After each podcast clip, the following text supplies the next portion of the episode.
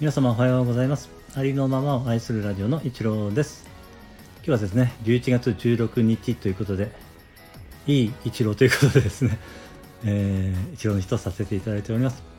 えー、昨日からですね、少し話題になっているポッドキャスト配信ですけれども、えー、私ですね、なんとか成功しております。あの、配信されていますね、もうすでに。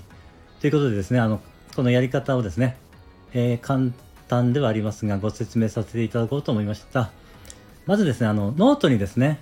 ノートアプリにですね、あの、スタンド FM の公式のチャンネルがございますので、まずね、ノートから、えー、そちらを検索していただいて、えー、 stand.fm で、えー、検索すれば、え出てくると思いますので、そこにですね、このポッドキャストの、え配信のやり方がね、詳しく書いてありますから、そこを読んでいただければ多分、えー、一つ一つ丁寧にやっていけばできると思います。まずですね、えー、リンクがね、4つ並んでるところがあるんですけれども、それはまず一番上だけやった方がいいのかなと思います。えっ、ー、と、それは iPhone のポッドキャストの、えー、アカウントを作るリンクかと思うんですけれども、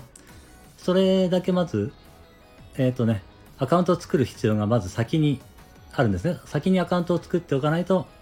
えー、そのね、できないんです。まずそこから始めます。ままずね、そっちのアカウントを作ることから始めて、次にですね、えー、それができたならば、今度は、えー、スタンド FM のマイページからね、設定を、設定をタップして、そうすると、えー、今度ね、ポッドキャストの設定っていうのが追加されてるんですね。そこをタップすると、えー、RSS だったかな？ちょっと待ってくださいね。なんだっけ？えー RSS だと思ったんだけど、うん、設定をして、えー、ポッドキャスト設定っていうのがあって、RSS URL をコピーっていうのがあるんですけど、まあその前に、えー、入力しなければならないカテゴリーとかね、サブカテゴリーとかね、あります。あとメールアドレスもね、ありますから、そのあたりをね、入力して、そして RSS URL をコピーします。そしてね、また先ほど作った、えー、そのポッドキャストのアカウントに飛んで、そこでね、その RSS の URL をね、そこに、えー、まペーストすればいいわけですね。そうしますと、えー、できると思います。ですからね、順序を追ってやっていけばいいだけです。最初にね、えー、まずは、そのね、ポッドキャストのアカウントを作ることから始まって、次に、えー、このね、スタンド FM の設定から、